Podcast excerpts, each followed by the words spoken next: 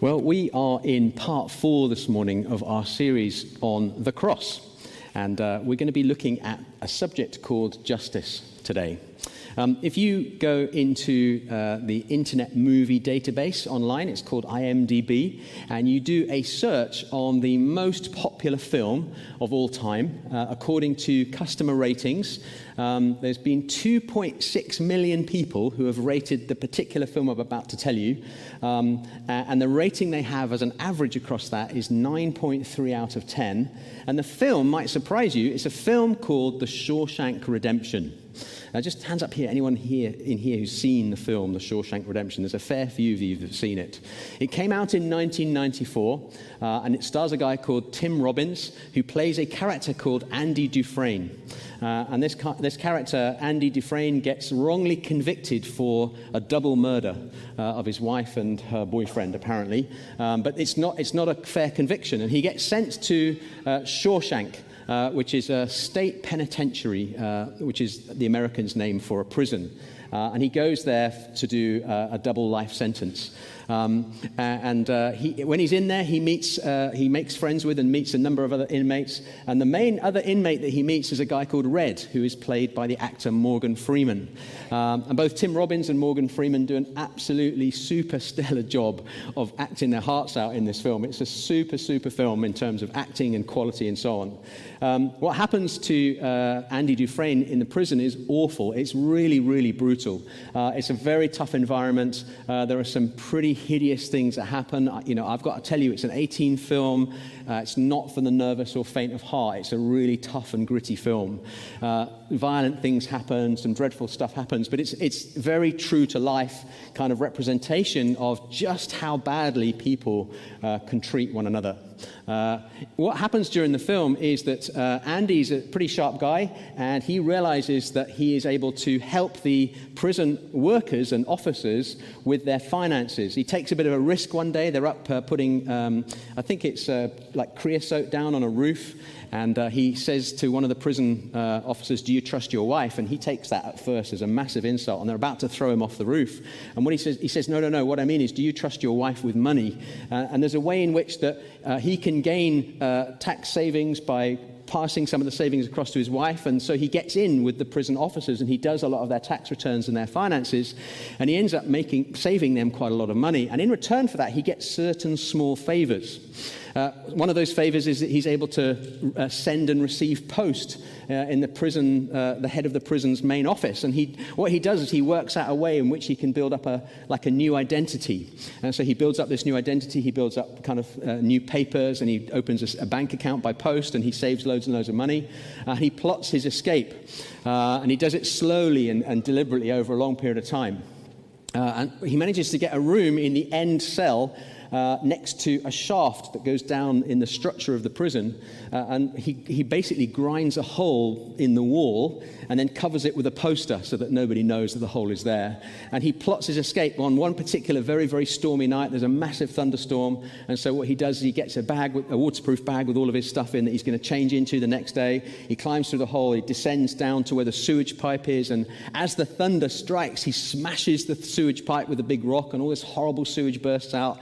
And then he basically steels himself and he climbs inside the sewage pipe and he crawls a mile and a half uh, to get out to the drainage channel where this sewage just empties into a, into a fen, I think, or a gully of some kind. And he crawls all the way through, and it's still pouring with rain. And, you know, the, the, the poster of the picture is him standing going like this when he gets to the end because he's basically achieved his freedom. Um, and he, he goes into town the next day and he, he's all smartly dressed. He goes and sees his bank manager, who's very, very polite because he's very, very rich by now.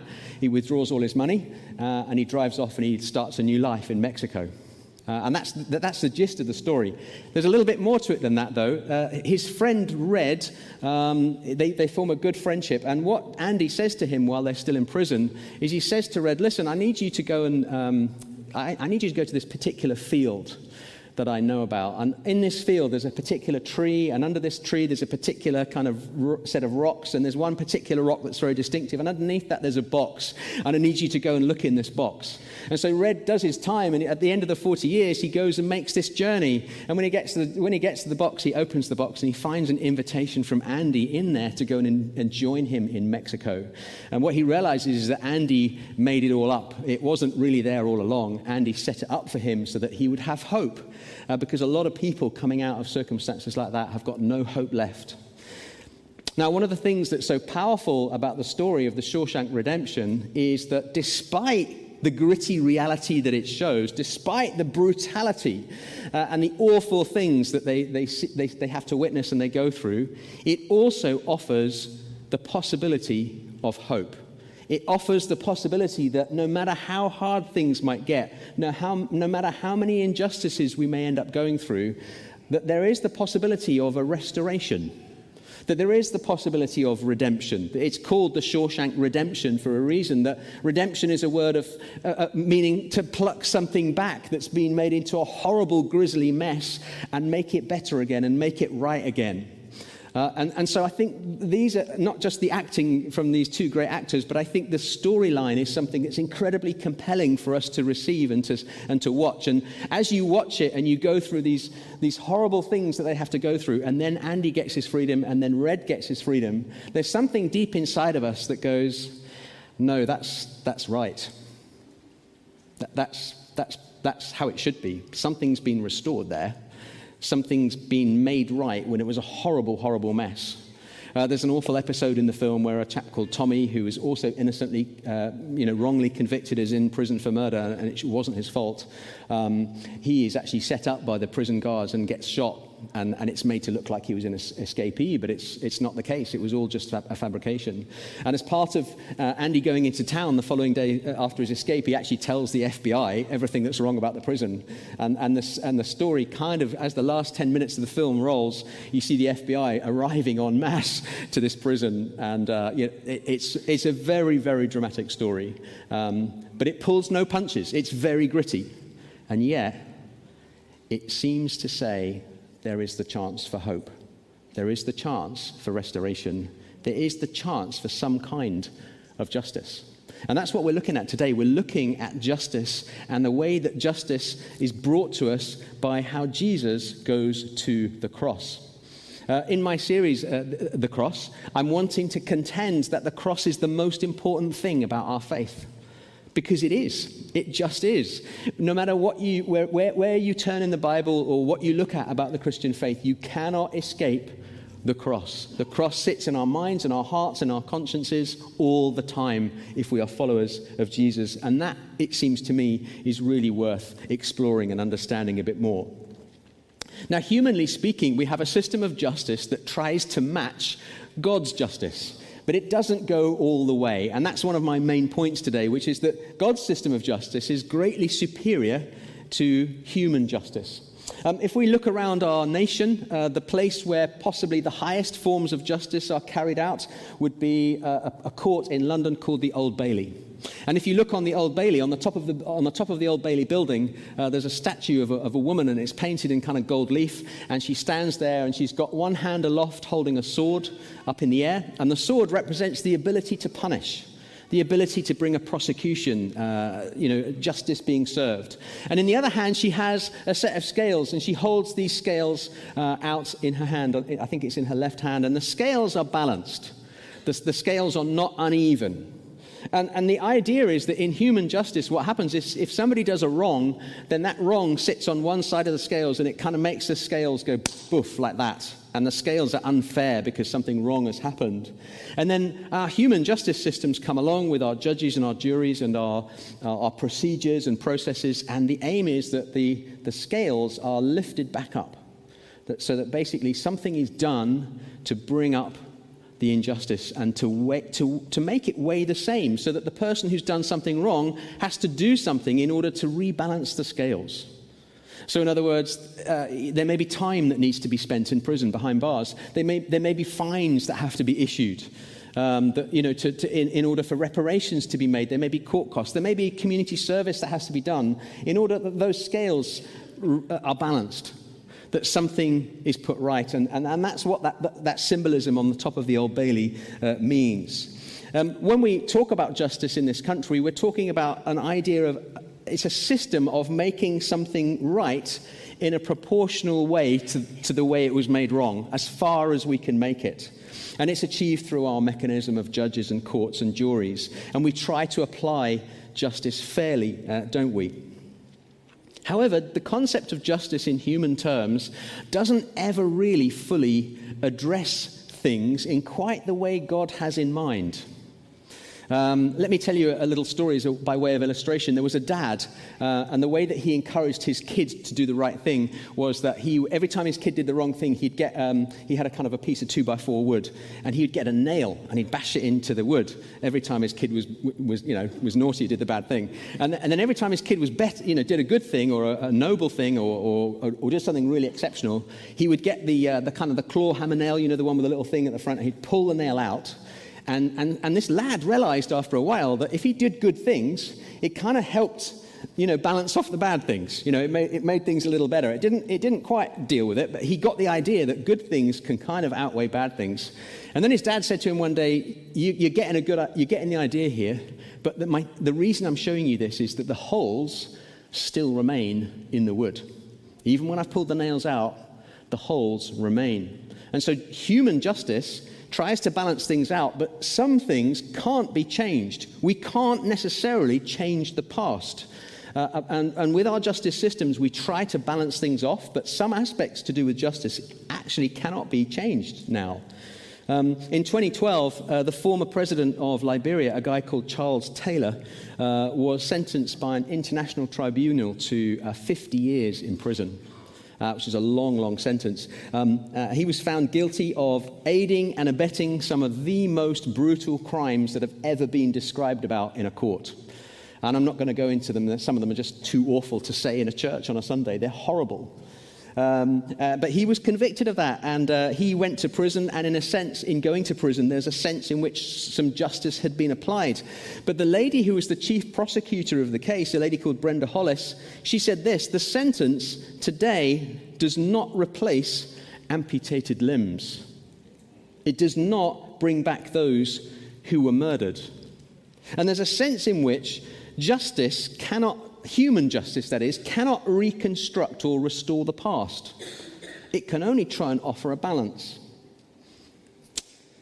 Now, I want to just offer some teaching on God's uh, view of justice in this part four of, uh, of the cross. Um, you can follow this along in your YouVersion Bible uh, apps. If you jump into your YouVersion Bible um, and you click on events uh, in there, you'll see Birmingham City Church is live, and all the notes from today are there, all the headings and stuff. And I just encourage you make your own notes as you go along, and you can refer back to that as you go along. So that's the YouVersion Bible app open that up, go to events, and then you'll see Birmingham City Church is live, and uh, you can add your own comments in there if you'd like to.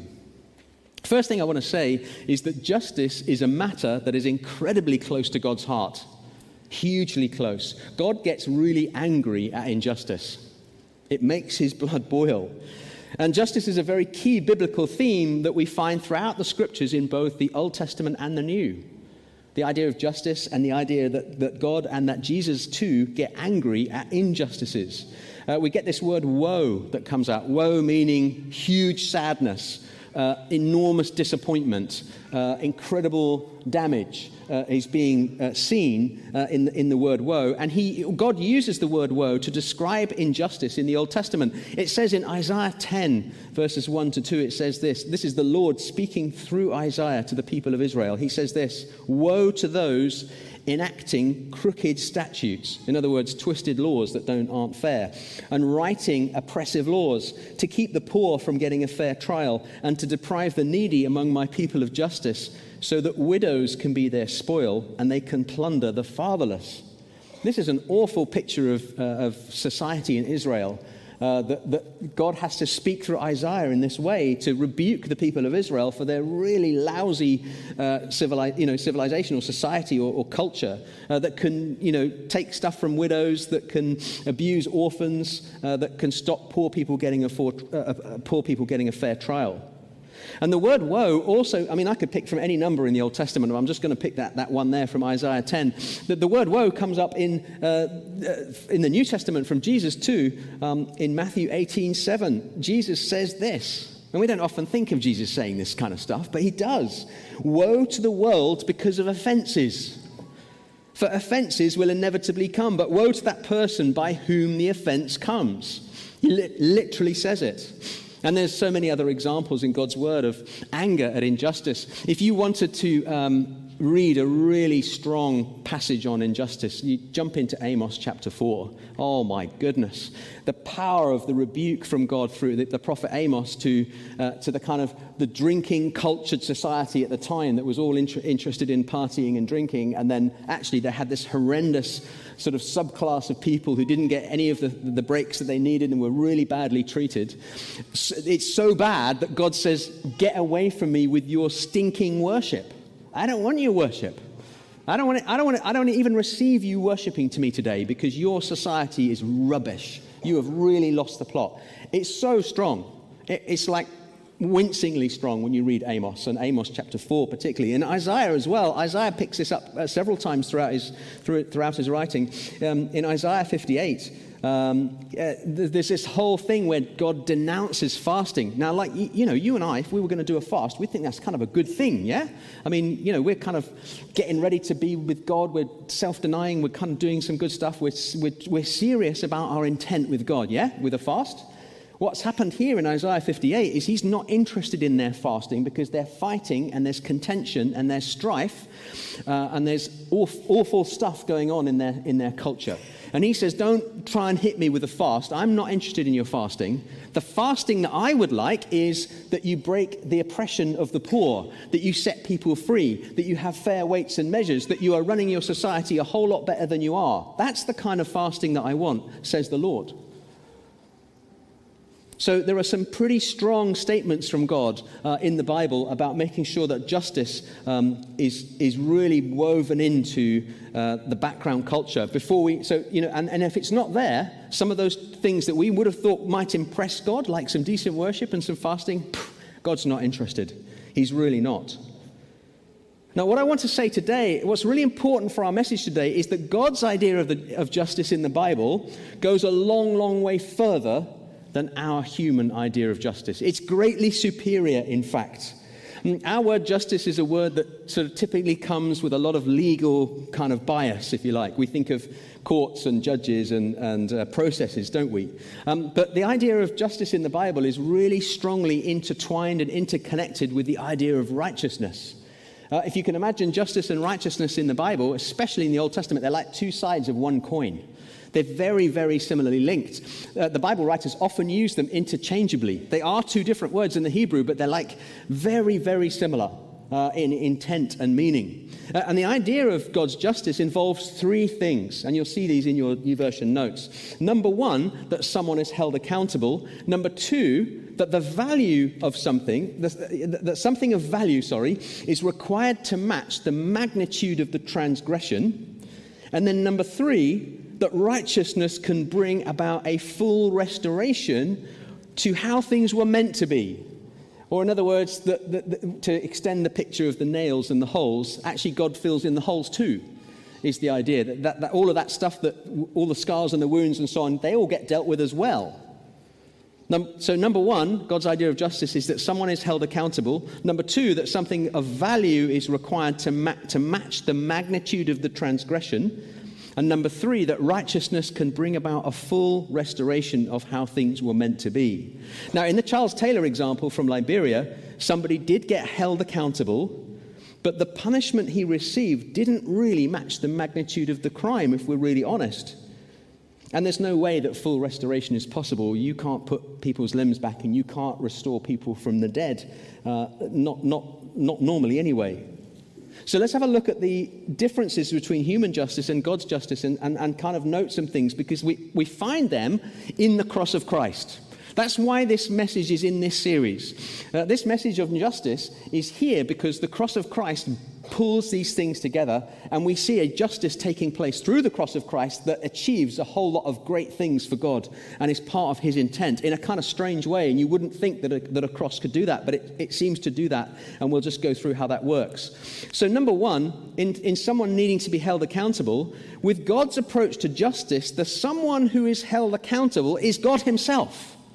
It's actually God Himself in the person of His Son, Jesus, going to the cross. Now, that's pretty strange. In other words, in God's eyes, the punishment that satisfies the requirement for all the justice that is ever needed is Jesus going to the cross. That, that pays for it. And that's why the cross is so central. Human justice would ask that the person who committed the wrong would need to pay themselves. You know, like if I get a speeding fine, an SP30, and I, you know, my points go up and, I, and all the rest of it, I'm the person that has to deal with the consequences of that. That's, that's human justice. What God's justice says is it sets up Jesus to do the paying on our behalf. And that is wildly unfair. Just think about that for a minute. Somebody else is being asked to step in to pay on your behalf. Romans 6 says it really well. Verses 6 to 9 say this in Romans 6 For while we were still helpless, at the right time, Christ died for the ungodly. For rarely will someone die for a just person, though for a good person, perhaps someone might even dare to die. But God proves his own love for us in that while we were still sinners, Christ died for us. How much more then, since we have now been justified by his blood, will we be saved from him, uh, through him from wrath, from God's anger? In other words, Jesus is the person who is put on the cross in our place, and that satisfies God's requirements for justice. It's a, it's a substitution, and we're going to get into that a little bit more next week. We're going to unpack what substitutionary atonement means fully. Uh, but we're focused today on justice. Now, that's a massive difference from human justice because it means that we are effectively let off all our crimes with Jesus. Every single one of us in this room, we've got a track record of kind of good and bad, haven't we? But all the bad stuff, that has actually been let off the moment you decided to choose to follow Jesus. It's gone. It's wiped away. It's dealt with. It's a ridiculously and spectacularly good deal from God. I've got to tell you. It really is. It's an amazing thing. Um, if you just think about it, you know, who wouldn't love the idea of going to court, having a sentence handed down, not so good so far, and then somebody standing up and saying, I'll, I'll take that for you, Nick. And it's not a joke and it's not a gag and it's not like some candid camera sketch where I'm all surprised and there's a reaction from the audience. It's the real deal.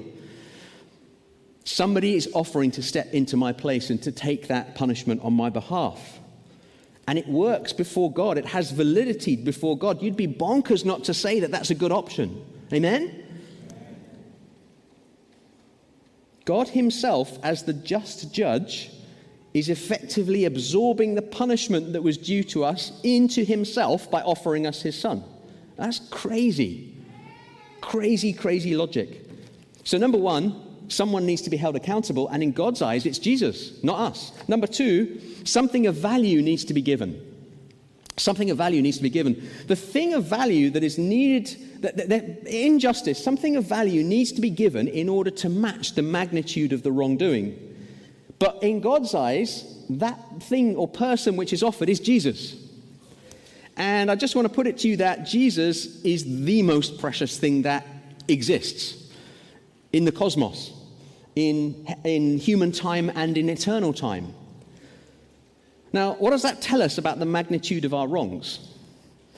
If God is, is satisfied with Jesus, then it tells me that, and He is the most precious thing that there ever, ever is, or ever was, or ever will be then that tells me that the magnitude of our wrongs is pretty massive and it's unpayable. Um, and, but it's also enough. It also tells me that it's enough. We're never left wondering or in doubt whether the payment in a justice system is adequate because we know that God has given His best, His most precious. It's the biggest thing with the most magnitude that deals with the wrongdoing. You know, in our human system of, uh, of a fine or a prison sentence under human judgment, we sometimes get these cases, don't we, where we're in, in the paper and we think, wow, that seems like a short sentence. You know, like, let's say, for instance, somebody's got involved in a fist fight outside a chip shop and then unfortunately a punch has been landed and someone's been left with, in a coma for six months. Uh, and then, and the, and then the per- we hear later that the person's got like sort of three weeks community service. And we think, hold on a minute, that doesn't match the crime. This person was really, really out of it for a really long time, and you've just, they've got off with hardly anything. What we find with, with God's system of justice is that because it's the most precious and the most valuable thing ever, the person of his son, the payment is full and it's adequate. There's never any doubt as to whether the payment is enough, because it is enough, because it's Jesus.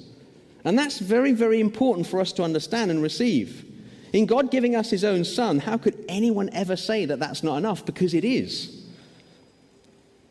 Uh, 1 Peter 1, 18, 20, uh, sorry, 1 Peter 1, uh, verses 18 to 20 says this. And this is a, a, a, statement of the preciousness of how the punishment we, should have been ours has been dealt with. For you know that you were redeemed from your empty way of life, inherited from your ancestors, not with perishable things like silver or gold, but with the precious blood of Christ, like that of an unblemished and spotless lamb. The preciousness is enormous. Uh, and if you think about that parable of the unforgiving servant, the whole deal about that parable is that the debt he owes is just colossal. It's the biggest thing, you know, it's unimaginably large. The writer, uh, you know, Jesus makes the point that the, the, the debt is vast, you know, take 4,000 years to pay off kind of thing. But that, that, what Jesus is trying to say is that the payment is also vast. The worth of the payment is as colossal as the, as the size of the debt. And that's God's sense of justice in action right there. So, number one, someone needs to be held accountable, but in God's system, it's Jesus. Number two, something of value needs to be given, but in God's system of judgment is something incredibly value, uh, valuable for which there is no parallel whatsoever. No parallel. Nothing comes even close. We sang it, didn't we? Nothing comes close to who Jesus is. Jesus, take your place. And thirdly, righteousness can bring restoration. And this is another significant area where God's sense of righteousness goes way beyond ours. You know, in life there are some crimes committed for which no restoration seems possible, but in Jesus going to the cross, um, God makes righteousness possible in two ways for us, actually. It, the cross kind of is like a kind of doorway. It makes, it makes righteousness a possibility in the future, a bit like Andy Dufresne ending up in Mexico on the beach. And I'll explain what I mean by that in a minute. But it also makes righteousness possible for us ourselves now. Let me explain the first one of those first. With God, this life is not all there is. And praise be for that.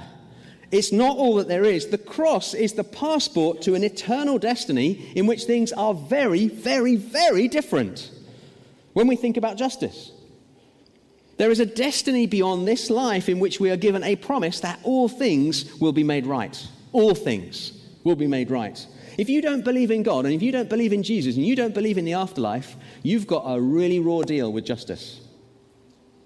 However, if you receive Jesus and what he's done on the cross for you and you follow after him in your life, you have a fantastic deal with justice. That's the difference. That's the difference right there. 2 Peter 3:13 says this, "But in keeping with his promise, this is Jesus' promise, we are looking forward to a new heaven and a new earth where righteousness dwells." What is coming in the afterlife is a place where there is no injustice. No injustice at all. And that's part of what God promises us in Jesus going to the cross and coming out the other side. When Jesus gets raised from the dead, we get shown the journey that we're all going to go through too. And then we get ushered into a life where injustice uh, is not applicable anymore. And we don't have to wrestle with its fallout. Revelation 21 4 says this He, and that's God Himself, will wipe every tear from their eyes. There will be no more death or mourning or crying or pain, for the old order of things has passed away. The Bible promises a better and another order of existence beyond this time in which Justice is just not an issue because everything wrong will be addressed and made right. But we also have another thing. We have an assurance from God that as we receive Jesus, we get the righteousness of God, uh, the rightness that is in Jesus, put onto us. And that happens the day that you decide to start following Jesus. And that has big implications for justice as well. Because righteousness starts to run with us. We're not sort of stuck in sin. We're not stuck doing the wrong things. We have a righteousness upon us which comes from Jesus so that when God looks at us, uh, he sees Jesus because Jesus has taken everything off of us that was wrong, and that therefore leaves us pristine in front of God, in front of his eyes. Like if you go to a court and all your crimes are, are, declared completely gone, what does that make you? It makes you innocent, doesn't it? It makes you clean. It makes you okay. It makes you right before everybody. Uh, and that means that, you know, when we start to follow Jesus and we, we put him first in our lives, we are made clean. We are made pristine. We are made righteous. We have the righteousness of God placed upon us. You know, if justice has been served on our behalf already by Jesus, which it has at the cross, then that makes us right with God. And what higher authority is there than God? Therefore, we are righteous. Paul sums it up in what I think is one of the most powerful and hard-hitting verses in the New Testament. Really great verse this. 2 Corinthians 5:21. He made the one, that's Jesus, who did not know sin because he was faultless, to be sin for us, so that in him we might become the righteousness of God. So righteousness open the restoration of God. God's plan for justice is that it has a restoration about it. And there's two halves to that. One is in the future, into eternity. The other is that we get made righteous right now as we follow after Jesus. And both of those things kind of run together. Uh, one of them runs up until the end of our mortal life, and the other one takes over when we go into eternity. It's incredible. We are not subject to legality anymore in Jesus. Now, I'm not saying that we, we don't have the capacity to do the wrong thing. I'm not saying that society won't sometimes try us or put us on trial. That could still happen. You know, and, and the, those human justice systems may well unfold for us. But in terms of our receiving of Jesus and following after him, justice wise, we are made right with God. Let me just summarize God's justice versus our justice. Number one, someone is held accountable, and it's Jesus, not us. Number two, something of value is required to match the magnitude of the transgression. And what we find is that the value is colossally off the scale because it's Jesus. And therefore, we know that the justice must have been fully paid. And thirdly, the righteous, uh, there's a righteousness to God's justice that is designed to bring about a restoration of what was meant to be, not just a punishment. We think of justice as, right, you're going to get told off and do five years uh, because of what you did. And that's true and right. But God's justice says, yeah, you'll get told off and do five years, but I want you to go on a journey where that doesn't happen with your life anymore. I want you to be restored and redeemed. I want you to be set free from a pattern that says you do, you, st- you do stealing or joyriding or whatever it is. I want you to get your life back on track because that's my heart for you. My heart is that you get restored. I'm going to suggest three responses to this idea of justice because justice feels like quite a high powered deal, doesn't it? We might be sitting there today thinking, well, that, that's all great, Nick, and quite a theological message, but how does it apply to me?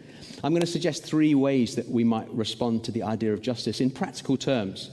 And these three ways are as follows let's keep perspective, let's keep on offering forgiveness, and let's keep on working towards restoration. So let's keep perspective, let's offer forgiveness, and let's work towards restoration. Um, what I mean by perspective is let's keep our gaze on the big picture of things. Uh, that makes a big difference, doesn't it, if we can keep our perspective right. Um, so at the end of my road, um, I have a T junction. Okay, it's like kind of half a mile down the end of my road, and so I drive to the end of my road, and then it goes right and left. And on this corner just here, there's a Texaco garage, and this Texaco garage has an entrance on this side, on the road that I'm waiting on in the morning, but it also has an entrance over here as well. And so, enterprising, cheating drivers who feel that they need an extra 30 seconds in the office um, will overtake sometimes uh, where I'm sitting patiently waiting to turn right on the proper road. The proper road, can I just remind everybody, that's the proper road. But what they do is they go through the garage forecourt, pretend to have petrol, but they don't stop, and then they just go out on this other side over here. And then the other drivers over there go, Oh, wow, you had petrol this morning, I'll let you in. And of course, they then get like 30 cars ahead. And can I say that that drives me crazy? And I'm sitting there seething and sounding off to my wife about the injustice of such a system. And I, I even, I've even thought about speaking to Texaco and putting little bollards that you can only drive one way. I mean, I mean, it's gone a long way in my head. Can I just say that? And one day I was really annoyed about this, and I felt the Holy Spirit say, He never speaks to me in an audible, well, I'll never say never, but he, he doesn't usually speak to me in an audible voice. And I felt the Holy Spirit say, You need to get angry about some slightly bigger stuff, buddy. really, seriously. You need to get annoyed about big things, not small things. You need to lift your gaze Why don't you get angry about the fact that 50% of the people in our prisons have got dyslexia? Did you know that, church? Only 10% of the general population struggle with dyslexia. 50% of the people who are incarcerated struggle with dyslexia. That is structural injustice right there. That tells me that in our school system, we are not identifying the impact of dyslexia properly. And what's happening is people are going out and getting into trouble in ways that they never intended simply because they find it hard to read uh, language or to, to understand numbers. That is wrong. Full stop. Get angry about that. Don't get angry about parking or cars, please. Get angry about the fact that uh, uh, um, 1.7 million people in this country in this last month had to go without food for an entire day because they simply can't afford to eat. Get angry about that. Don't get angry about whether people have cheated on the forecourt. Lift your gaze. And my appeal to all of us is to get a perspective that matches God's perspective about things. When God gets cross with the people in Amos and in Isaiah, it's because they've lost perspective and they can't see the big picture. Their culture has got problems that they're not addressing. And my call to us is that we need to address some of those bigger problems in our culture in order for there to be justice to prevail. Can I gently say to some of us, all of us listening in, the room, only one third of the volunteers in our food bank attend this church? Just going to put it out there, treading on your toes a bit. I, I asked Ian specifically how many people volunteer in our food bank from BCC, and it's now down to a third.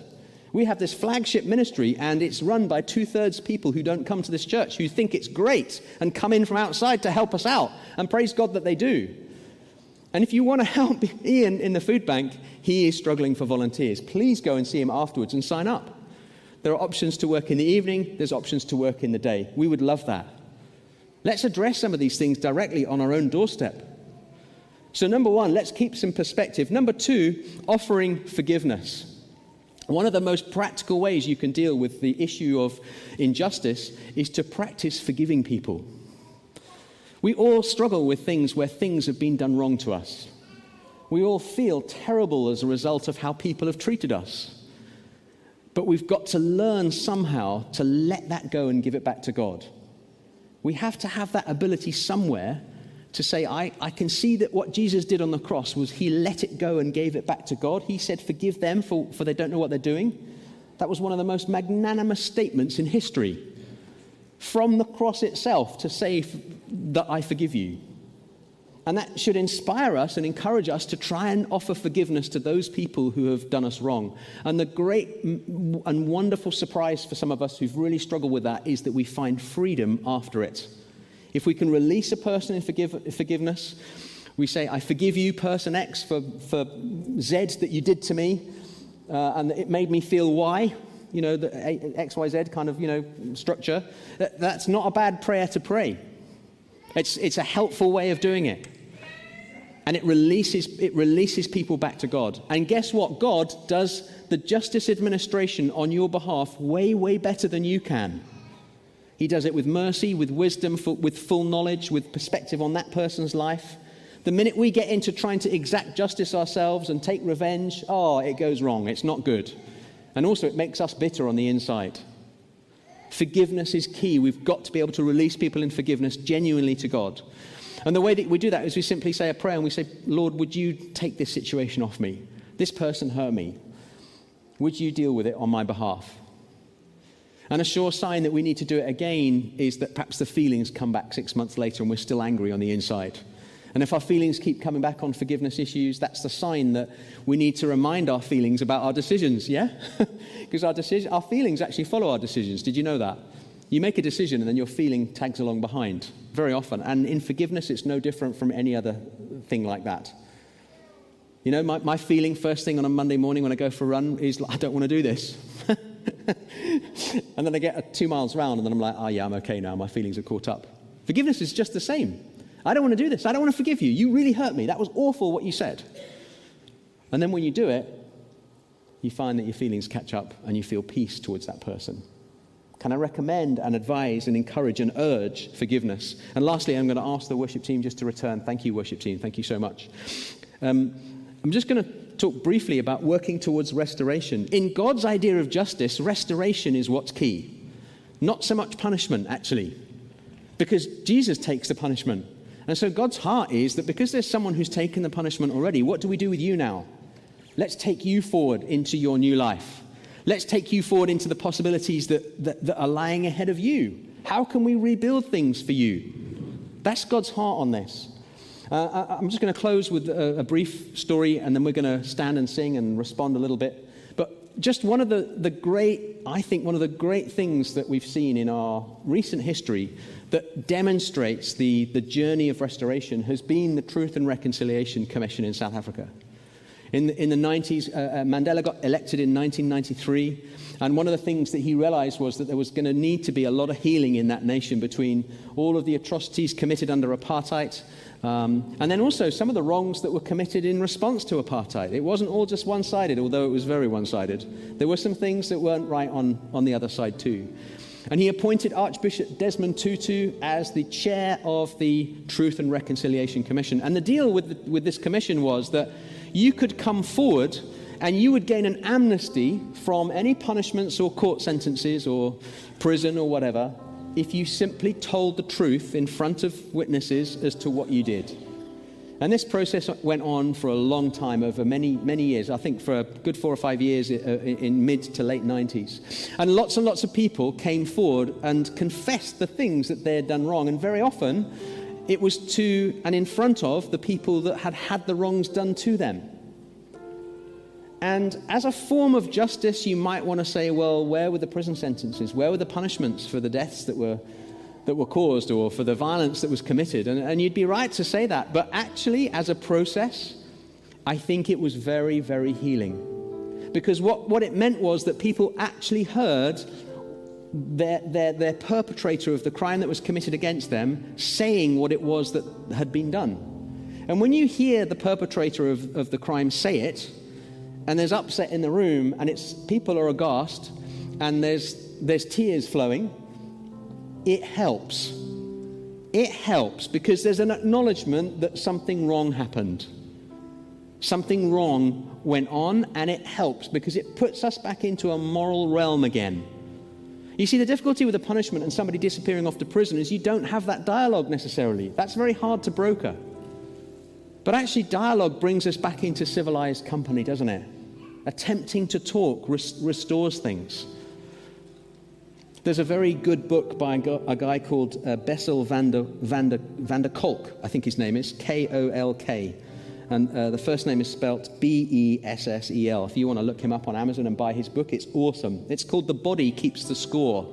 And it's about trauma. He's a clinical psychologist. And what he says is that in trauma, uh, what we do to cope with trauma is we put really hard stuff that's happened to us in quite um, uh, basic parts of our brain in order to protect the higher functioning parts of our brain so that we can continue living. we need to be able to make decisions and arrive at strategic de- uh, you know, decisions and things like, you know, uh, and live our lives. And we need a higher functioning part of our brain. And so what happens in trauma, like a, you know, a horrible attack or an explosion or, you know, dreadful things happening to us, is we package that away in a very old and primal part of our brain. Uh, it's not good at processing things in a fine way. But what happens is it sits there and it doesn't get processed properly and it has to be unpacked. But dialogue helps it be unpacked. You know, knowing what you know and feeling what you feel is a huge step forward in handling trauma. That's, that's going to be big for some people here today. Knowing what you know and feeling what you feel and having words that go with that is a major step forward in healing. And what the, the Truth and Reconciliation Commission were able to do was to provide some kind of a restorative justice that pointed at that. Now, it wasn't perfect, but it's one of the best things the world has ever seen in terms of godly justice. Not justice that just punishes and puts away when you serve your time, but justice that restores things to how they were meant to be. Would you all stand with me? We're going to sing in response to this message, and then we're going to offer some responses. Amen. Thank you, worship team.